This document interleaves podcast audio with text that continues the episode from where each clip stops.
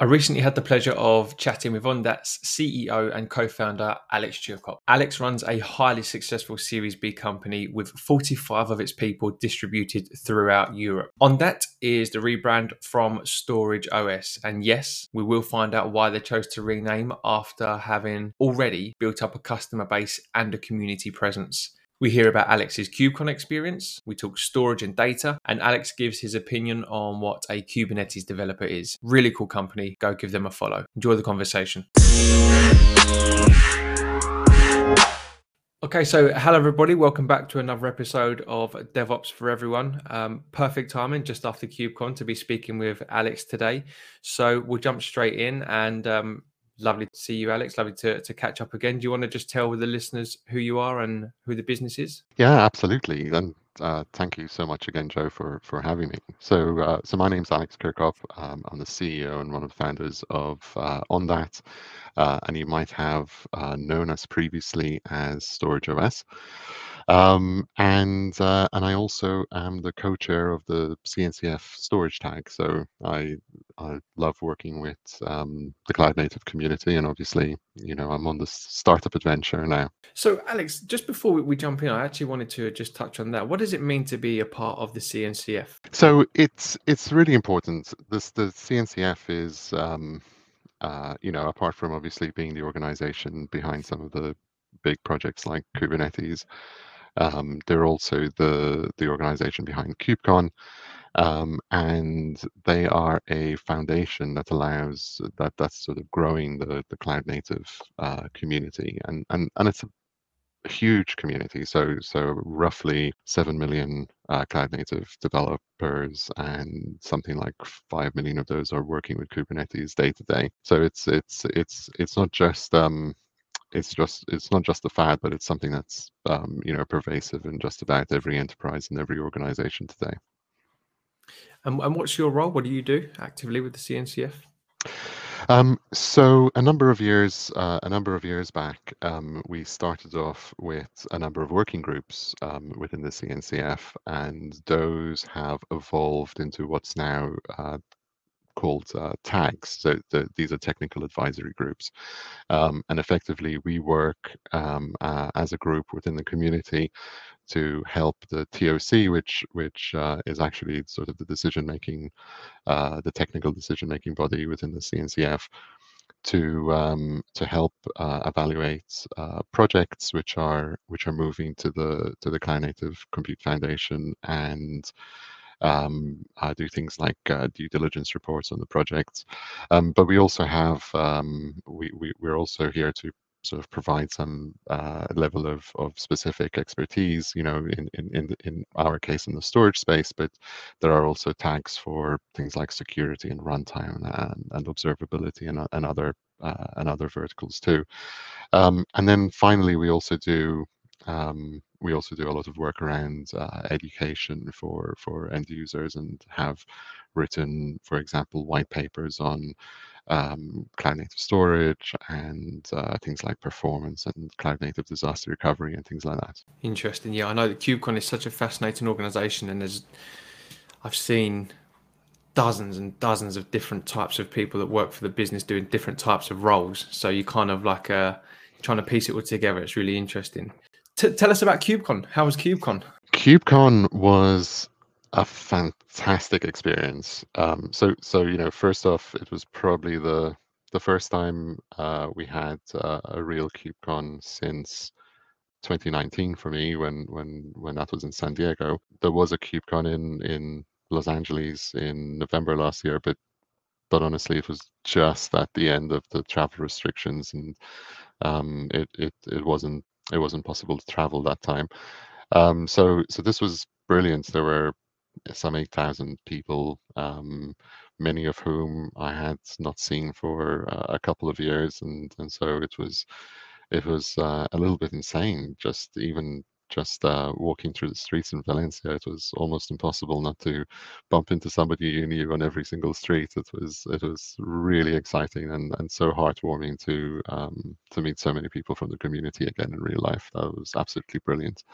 Um, and then in the actual event, it was so hectic. Um, we had uh, completely packed days, um, lots of good conversations highlighting um, where what enterprises are doing, where they're going, the type of use cases, and and and working through some some you know amazing pain points uh, where where we were providing some solutions, including you know a number of cases where people we were speaking to told us this is perfect. This is exactly what we were looking for. Can you come next week and install? You know and, and we're we're like this is brilliant. It's so great to meet people again for real. Do you know what? That is absolutely fascinating. So i i held a podcast or i hosted a podcast last week with the found one of the co-founders of cast ai right. And they were also at kubecon. And one of the things he said on the pod was that they were actually doing deals on the trade floor. People were coming up having a demo and then walking away after signing up. it was incredible. It, it it was it was it was a similar sort of experience, um, and it's you know it's it's not small enterprises we're talking about. You know, large financial services, large telcos, large service providers. It's um, it's uh, it's it's incredible to see uh, how how far so many of these organizations have come in the last couple of years. Yeah, I think you can't really replace the in-person meetup. Did you get involved in the virtual KubeCons in the last couple of years?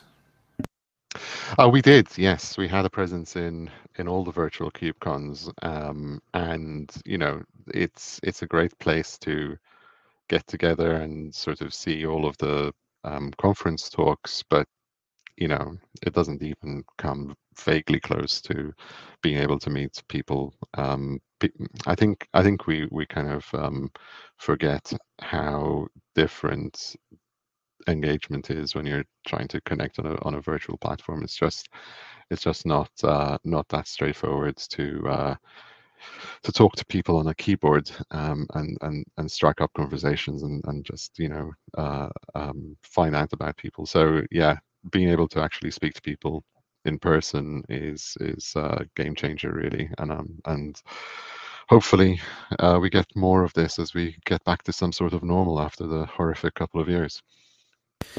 Yeah absolutely. I mean i you know obviously we're recording this remotely now but the first ever event i did on devops for everyone was in person in february 2020 and in central london. So we had i don't know 17 or 18 people in central london at the first ever event and then you know obviously being forced to go online after that but uh, i would absolutely love nothing more than to just get a bunch of people together in a room again you know 20 30 40 people in a room just discussing exactly what we're discussing now but on like a panel format and having people network and you just build so many more relationships. It's even like zoom meetings internally just going off subject for a second but even when you have a zoom meeting or a teams meeting internally with your colleagues out Ondat or at interquest that's it. The meeting's done, and you come off it. There's no chatter. There's no how are you. There's no coffee talk. And then that's where the ideas usually spark from, right? So having these in-person events like KubeCon, someone can wander past your booth. You could grab them, find a common ground, and then all of a sudden, bang! It's a customer.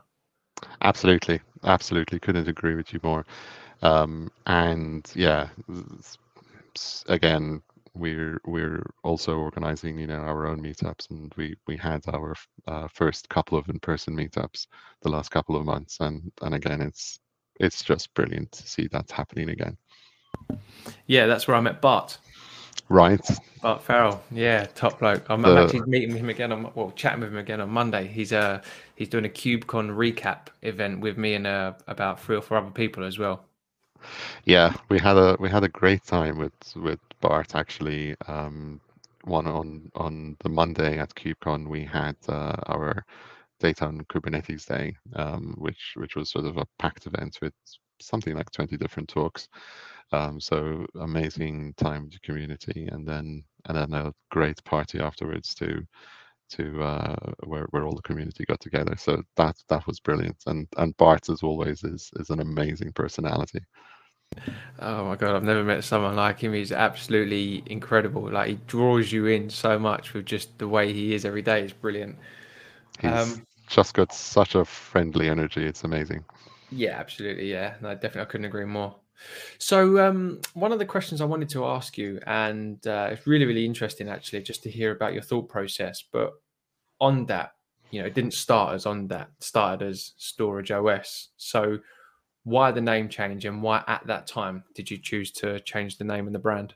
The the reason why we we, we did this was because of um, you know we were observing this this more strategic shift that's happening in the developers and the DevOps world, um, where and I and I know this is terribly cliche, but I'm going to say it any, anyway. You know where we're seeing this um, uh, shift left to to the developer, and, and and this is this is effectively where the developer is now becoming responsible for defining and making the decision making for more than just um, you know the application, but also uh, initially the testing, and then it went into security, and then it's into network services, and and and of course you know finally data services as well, um, and they're they're they're effectively now responsible for defining storage as, as, as part of as part of the application requirement. So when uh, with with Kubernetes, developers and DevOps teams have this superpower where effectively they get to define um, everything that their application needs, and and Kubernetes kind of just makes that happen within within the environment and provides that, that abstraction layer.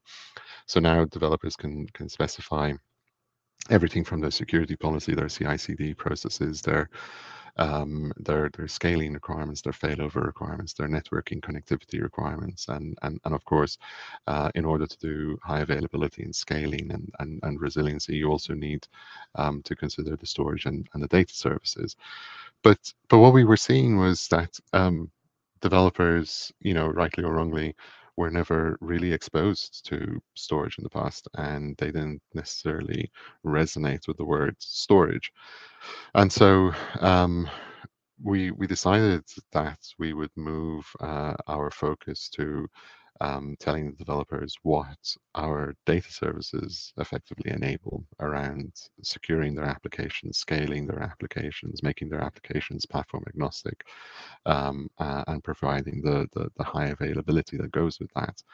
Um, and so we've had a great success since since doing this. It, we've um, it, it, it's it's meant that um, we've had a sort of 3x increase in um, the the developer engagement. We we also launched um, a, a, SaaS service as, as part of this um, to provide a really frictionless um, uh, way for developers to get online with Ondat, and um, the conversion rates are just are just fantastic. So overall, we're very happy with the rebrand. So the rebrand, the name change, it really did just appeal to your customers who essentially are developers.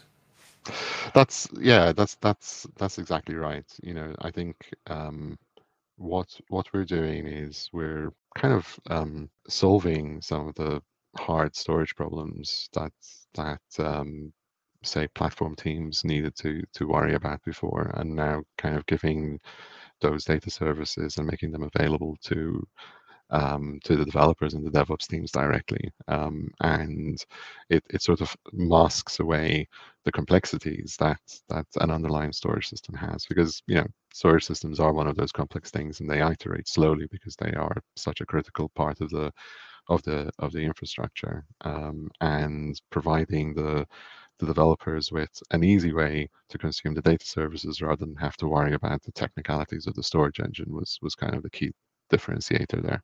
What's uh what's a Kubernetes developer? so that's that's that's a very good question. Um, I think you know if we were to go back um, a couple of years, I would say um, that they were people who were looking at Kubernetes as a way of um, automating and scaling their platforms. Nowadays, I think it's it's a developer who's who's using Kubernetes as their general way of of deploying and managing their application lifecycle. Um, so it's it's it's kind of become the way of um, the way of abstracting the the infrastructure to give you a platform agnostic um, uh, way of running your applications. So, you know, giving you a simple way of running your applications, whether it's on prem or, or in the cloud, or I guess what's more common nowadays is some sort of hybrid with with hybrid clouds or or, or multi clouds capabilities, um, and then also giving them the capability um, of integrating with uh, more advanced features like you know high availability and scaling and automated healing uh, that comes with with using Kubernetes. You know, from a recruiter's perspective, when you hear like Kubernetes developer, DevOps engineer, platform engineer, site reliability engineer, I could have six requirements and they'll all be completely different. Yeah, it, it is. It is. Um, it is hard sometimes to to recruit for these um, for these uh, services, and, and I think the the only constant is that there's lots of change. Um, I think we're kind of getting now to a place where the market is maturing and the technology is is maturing, and in some ways, um, you can say you know the technology is finally becoming a little boring, which is good because it's it's it's all about st- stability and robustness now. Um, but uh, yeah, I completely agree with you. We're we're we're definitely seeing um, quite a plethora of different role definitions in the market. Good. Yeah, I'm glad it's not just me then. so uh, we we we touched on you know going from storage OS to Ondat the branding and the name, but just to go back to to storage, is it still a really hot topic? But obviously, it's just not in your name anymore. But is it still something that customers are coming to you with? Is that one of their problems? Absolutely, and it's it's not about um, it's not about the storage per se, but it's about stateful workloads. Um, so when Kubernetes was put together um, and containers, etc., there was a lot of focus on so-called um, stateless workloads, um, and that might be you know the compute front ends or the web front ends or, or, or things like that for for an application. Um, but I've been saying this for a number of years, and and and sometimes it can be a contentious comment, but but I'll I'll come out and say it anyway. Um, I you know we firmly believe that there is no such thing as a stateless architecture. Um, every application is going to be storing state somewhere, whether it's a database, an object store, a file system, uh, um, um, a key value store, or, or, any one of the other number of stateful workloads that, that exist. Um, and effectively, what what we're kind of seeing now is is this scenario where so many of um, the the organizations we speak to have migrated um, chunks of their application or the stateless parts of their application into into Kubernetes, and they're they're you know seeing this these huge benefits in both efficiency, cost, and and um, uh, and operational um, efficiencies, which which you know give them uh, automated security policies and and there's CI/CD and and automated scaling and and healing and and and the move to cloud and and, and everything else, and then their there stateful workloads like their databases are kind of stuck on outside of Kubernetes, you know, and they might be either running in VMs or perhaps they're they're um, buying expensive services from cloud providers or service providers. Um, and they're ending up with sort of two operational runbooks. They have to manage the two environments in completely different ways with completely different benefits and, and, and that sort of thing.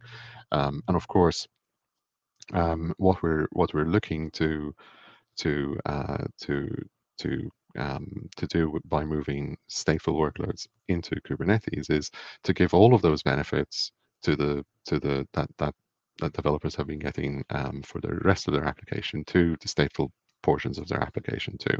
So now, you know, a developer can spin up um, a database in Kubernetes with a couple of lines of YAML, um, and that means that you know they can build database as a service by just having a handful of templates. They can they can automate things like um, you know if they want a test database as part of their CI/CD pipeline, they can just spin one up, run a bunch of tests, destroy it, and and that's incredibly simple.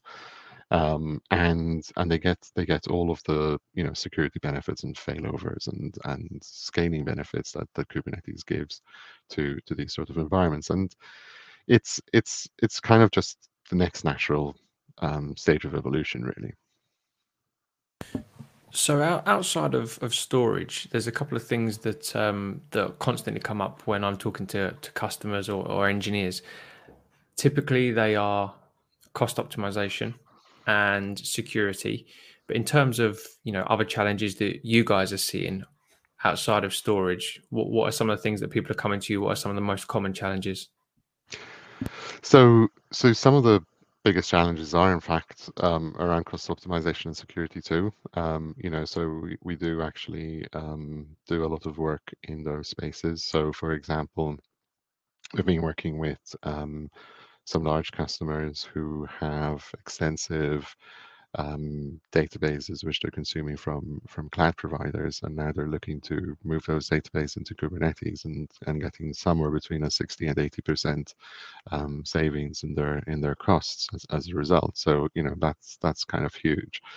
Um, but also we're seeing um, we're seeing the requirements to, um, for high availability and providing disaster recovery services across um, across different availability zones within the cloud, for example, and also securing data. So so we provide um, a bunch of facilities where we can um, encrypt data and, and, protect data in multi-tenanted environments um, to to to ensure that even large organizations and financial services can move to the cloud in a, in a safe way you know that figure of 60 to 80% cost savings would have absolutely floored me if it wasn't for about three or four weeks ago when I had a similar conversation with someone. But I just can't believe 60 to 80%. I mean, it's it's ridiculous. It's a huge cost saving. It's it is astonishing, you know, and, and I think um, I think that is actually one of the one of the best things with Kubernetes is that you know there's there's there's two aspects to this. One, you have you know a huge savings in terms of um, operational complexity. So, you know, yes, Kubernetes does have a learning curve, but it it automates and and makes um, so much of your operational life easier in the in, in the long run. But then, um, more importantly, um, with with um, Kubernetes, you're doing everything in a, in a declarative way, and, and and what does that mean? The the developer gets to specify what they need in their application, and that can in, include, you know, the databases and the message queues and the other things, uh, and the other stateful workloads. Um, and they get to specify, you know, not just the containers that they need to run their apps, but also the topology and the memory requirements and the compute requirements. Um, and and Kubernetes does a really good job at sort of packing that out into the environment in, in a much denser way that was ever possible. Say if you if you were running, you know, your own your own physical servers or or VMs, for example. So so um, you know you get um, uh, you know I think we were we were looking at you know scenarios where if people were running um, their own VMs, they were getting maybe one or two applications per server. If they're running containers, they might, you know, get um, two or three times more than that. And, and if they were running Kubernetes, that probably gets another two or three times more than that, you know, and sometimes it can be up to 20 applications per node. So, so the, the, you, you get sort of that density savings, but you also get the operational savings. Yeah, that's a good point actually. When you think about not just the bottom line savings, but actually time. So if you're if you're shaving off a couple of hours when you're pushing code, or if you're shaving off a couple of hours stress testing code, that can then be put back into developing, and then all of a sudden you've gained an extra three weeks at the end of the year in terms of pushing out code or making your platform more robust or whatever. No, absolutely. You know, and, and if you think about sort of you know something basic like provisioning a database for for for many organizations even with you know fairly mature devops teams that's still a process that's measured in days perhaps weeks.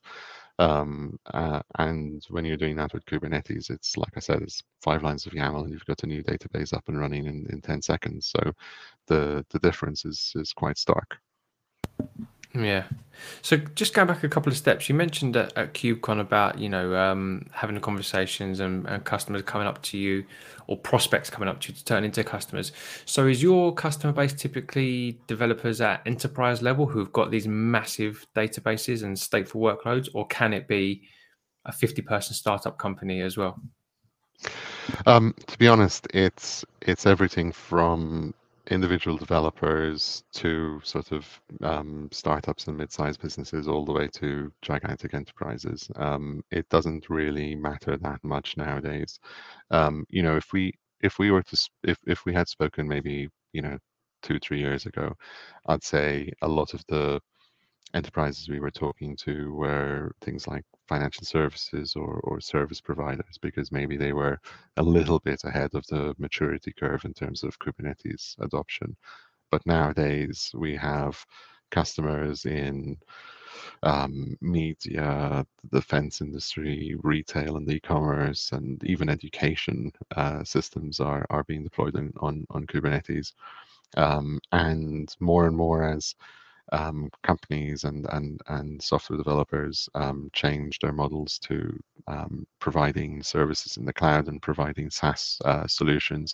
They're building their own Kubernetes solutions too. So I think it's it's probably fair to say that you know Kubernetes has kind of crossed the metaphorical chasm and, and is and is in, in fairly ubiquitous use. According to most of the surveys, we kind of see that um, just about every new new application is being developed in containers um, and something like 90% of every organization has either deployed or is in the process of evaluating kubernetes at this stage. So it's it's it's kind of it's kind of ubiquitous. Yeah there was a devops report re- released recently and it was talking about um, again it was talking about mostly security related topics around DevOps, uh, so DevSecOps mostly in Kubernetes and cloud native workloads. And I think it was something shocking like it, it, was a survey on IT professionals and senior IT leaders within businesses, and it said, you know, 60% believe that their infrastructure could be more secure or could be secured in a better way, but only 25% have invested in actually making those security changes. So there's a need and an appetite for it, definitely. But what would what would the education sector be be using you for? I mean, because I imagine a client who is pushing code rapidly, developing rapidly, building new things rapidly, you know, fail fast, move fast. But what would the education sector need you for? Um, so we're we're deployed in um, uh, in a large uh, system in Asia supporting uh, something like 700,000 students and it's you know it's it's it's everything from their you know exam scheduling and you know, just just regular school activities. So you know it's it's every every system under the sun really that was previously um, a traditional install with you know perhaps front end and back end you know in a more traditional sense is, is actually still being migrated into into kubernetes today just because of the flexibility and the ease of use um, and we we also kind of see um, we also see that drive coming in um, because they want the scaling and they want the high availability, but also because they want the the improved security capabilities. Yeah, true. Actually, I guess if they're holding so much sensitive information on their students, on I don't know, parents' bank details, if they're paying for schooling or whatever, I don't right. know. So yeah, that'd make complete sense. Actually, yeah, but seven hundred thousand students. I know it's, it's it's it's it's amazing. Jesus. Okay, fair enough. That's interesting. I, I, never would have. I never would have put the education sector in, in your client base, but definitely I, I can see why.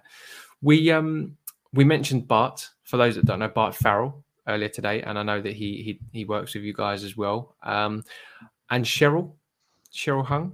Yeah, that's right. She works with you as well. So I just wanted to take a brief minute and just shout out those two people because you know in the Kubernetes world, it's very much that everybody seems to know everybody, so it's quite small. Um, and I just wanted to get your your thoughts on on Cheryl and Bart and the work they do for you or with you. No, it's it's um uh you, I mean you are right. It is it is a fairly close knit uh, community. Um, uh, Bart is amazing. You know, we've talked about him before. Um, he he has been championing the data on Kubernetes and and effectively all permutations of of stateful workloads um, is is sort of covered in that space. So we have you know storage providers and um, and uh, uh, and database providers and, and, and everything in between really, um, uh, which which he waters and nurtures and and provides inspiration and innovation for. He's absolutely amazing. We've been working with Bart now for for a while. Um, Cheryl, of course, um, actually did work with uh, uh, did work with us when we were still Storage OS initially, um, and then went on to uh, to join the CNCF where where she headed up um, the end user um, uh, side of the CNCF, which was which was fantastic. And now she's um, a senior manager at uh, at Apple.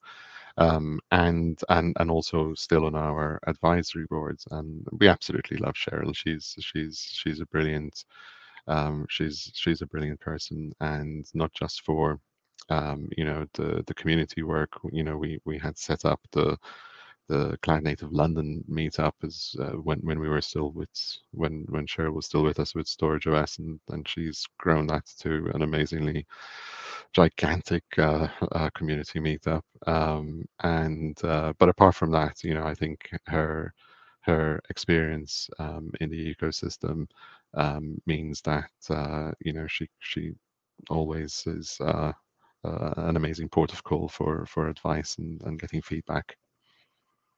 Um, and actually, both Bart and uh, both Bart and Cheryl will be um, will be with us on June the 30th at the Data on Kubernetes meetup in London. So that's going to be super exciting too. June 13 or 30th? Uh, 30th. Brilliant. I'll be here then. I'm not here on the 13th, but I'll be here on the 30th. So uh, I might drop in for a slice of pizza. Fantastic. yeah. So uh, just to bring it back to, to the business, um, we touched on this a little bit earlier, but I'd be interested to to understand the the kind of cloud approach from your perspective, because if you've got clients from, as you just said, education, you've got um, maybe like the home office or something like that. You've also got you know individual developers. So are you are you a cloud agnostic company? Do you specifically start with AWS and then scale out? How does that work? Um, so so Ondat is a uh, it's a software uh, only product, right? And what we've done is we've effectively pushed what is typically a storage layer deep inside the stack. Um, we've deployed that as a container that, that lives in user space. Um, so so within that you get um, you get a container installed within your within your cluster. Um, we're completely platform agnostic without any um, uh, kernel dependencies or hardware dependencies, for example, um, and therefore can be deployed anywhere you can deploy Kubernetes and containers, really. Um, and that means that you know the developer experience uh, is really simple because you know the data services become just like another application as far as the developer is concerned.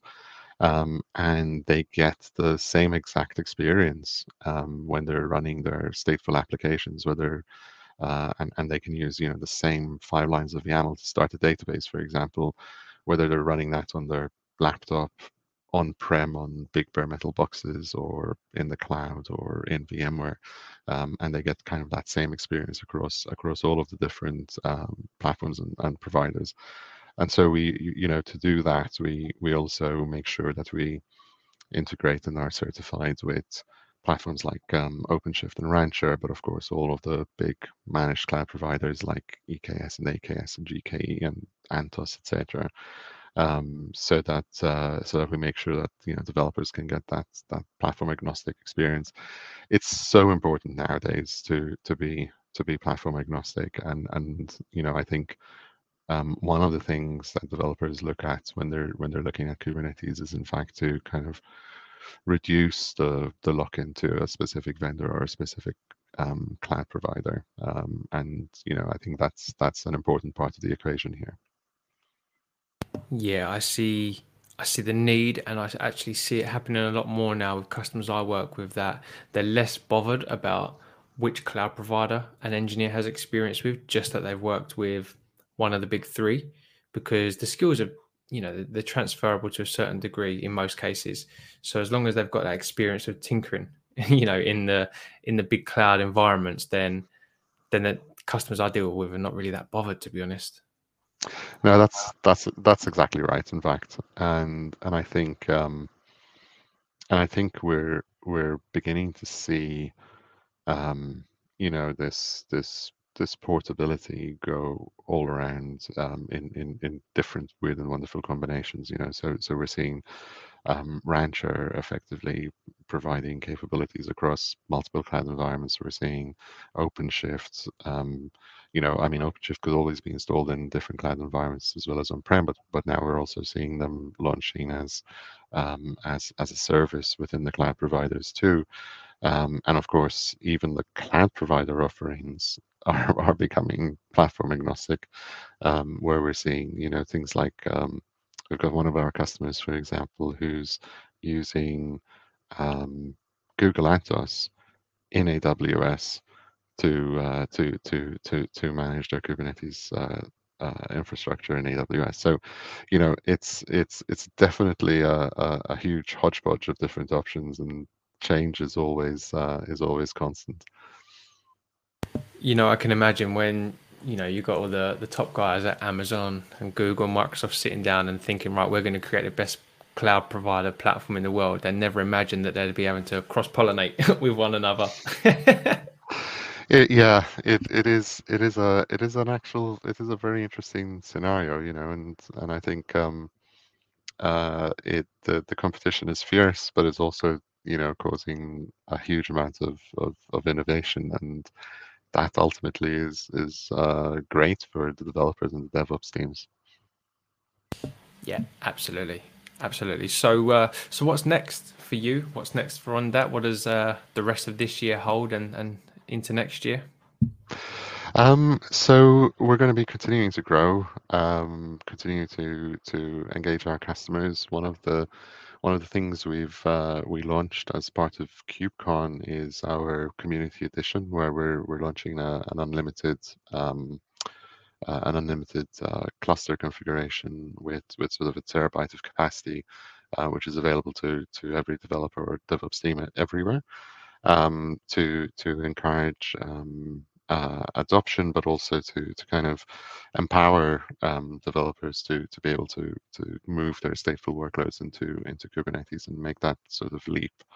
Um, and then we're also going to be working on a number of uh, exciting capabilities with our with our SaaS portal um, to provide uh, better observability and multi-cluster capability um, as customers adopt more and more um, Kubernetes clusters. So I was in one of the first days at KubeCon. I was I was sitting in a in a large room with perhaps I don't know three four hundred people, um, and the question came up to say to say like how many of you are running you know up to hundred clusters, and probably about seventy percent of the room stuck their hand up, and and, and I was like, yeah, that's that's exactly the next that's exactly the next challenge. It's not how you run a Kubernetes cluster; it's how you manage a hundred of them. Uh, and, and I think that's going to be one of the next uh, challenges that that uh, that we'll be looking to to solve. Yeah, I mean, it, it's not about if you're running it because I think nowadays, if you're not running it, you will be soon. You know, everybody wants Kubernetes; it's the new hot thing on the market, isn't it? So I think there's a like I keep going back to, there's a huge appetite for it. That's why KubeCon's so good, you know, because it brings people together, like three or four hundred people in a room, you know, all mm. talking about the same thing, all wanting to learn about the same thing, and that that's that's your that's your target client base right there. If you could get right. ten minutes on the stage in front of four hundred people and say, "We're Ondat. This is what we do," you'd have a whole list of people ready to sign up. Indeed, no, indeed, that's um, and that's that's the great thing about KubeCon. Um, but it's it's it's it's also about that community you know we we learn from from those end users and they learn from each other and uh, and we share you know I, I think i think at this stage if it's not the biggest it's probably one of the top two or three. So Kubernetes is is the most contributed um, project on GitHub and has the most number of different contributors working together on this. So it it, it truly is, you know, the the the result of of that community efforts to to to make this happen. Yeah, I watched the uh, Kubernetes documentary that was released at the start of mm. the year, and they were saying about how Google made the decision from really early on to to open source it and just keep it open source. And that is what has really made it go from like this idea and this concept into this beast of what it is today. So uh, great decision by the people there. oh, absolutely. And if you've and if you haven't watched that video, you absolutely should. Yeah, hundred percent. Yeah, it was such an easy watch as well. You know, for someone like me, I'm not a developer, you know, but even someone like me at, at my level, you can still really get into it and understand it, and just understand the concept of it, and and what difference it's made to organizations as well. So definitely recommend that. Yeah, and I, I, I remember watching that the first time, and you know, most of the people that were being interviewed were people I'd met or talked to in the very early days of the CNCF, and it uh, I, I know this sounds this might sound particularly geeky, but but it generally made the hairs on my neck sort of stand up. It was one of those uh, spine tingling moments. It's a really cool video. Yeah, brilliant. No, not geeky at all. I mean, if it's something you're passionate about, then yeah, no, I completely get it. The uh, Kelsey, I think the guy from Google, he was on there quite a bit talking about it, and uh, I've since started following him on on Twitter and LinkedIn and places like that. And uh, some of the content he pushes out, and just even the way that he talks about it in that video is really, really engaging. So um, yeah, like you said, uh, definitely recommend that. Absolutely, Kelsey Hightower is amazing. Always Hightower, that's it, Kelsey Hightower. Yeah. So, Alex, where I usually like to leave conversations like this is a really interesting question, uh, probably just to feed my own knowledge rather than the audience's. Maybe both, I don't know. But what what's DevOps in your opinion, in your own words? Uh, who knows? No, I, I, I, I joke, but but honestly, DevOps is um, is quite a misused term. It's almost it's almost uh, it's almost as misused as the term cloud. Um, so so I think I think really the way I think about DevOps is it's it's where we're seeing the, the commingling of um, developers with their applications and the management of the of the platforms and the and the environment.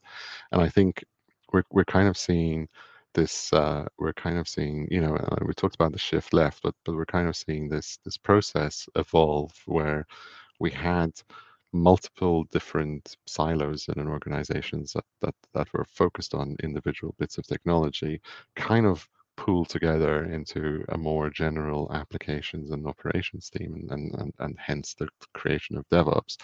And I think now what we're beginning to see is that central kind of like that joint pool kind of bifurcating and, and becoming a bit more specialized with um, you know things like DevSecOps and, and and and other things like this kind of like expanding out of that out of that DevOps pool. So um, it's it's still an evolution and it's and it's hard to pinpoint where you are on that on that evolution and most and most you know if you were to if you were to grade DevOps on on a maturity model, you'd, you'd probably find most most organizations have uh, a different hodgepodge of of uh, where they are on that maturity model. But um, I think I think the key thing is is the getting together of, of developers and, and platform managers in, into into one group. Um, but uh, but like I said, I think we're also now beginning to see that bifurcate as as specializations come out of that. Yeah, I think it's it's a term that is used a lot. I wouldn't, I wouldn't maybe wouldn't go as far as to say overused. Maybe I don't know, but a term that's used a lot in the wrong way for the wrong reasons as well.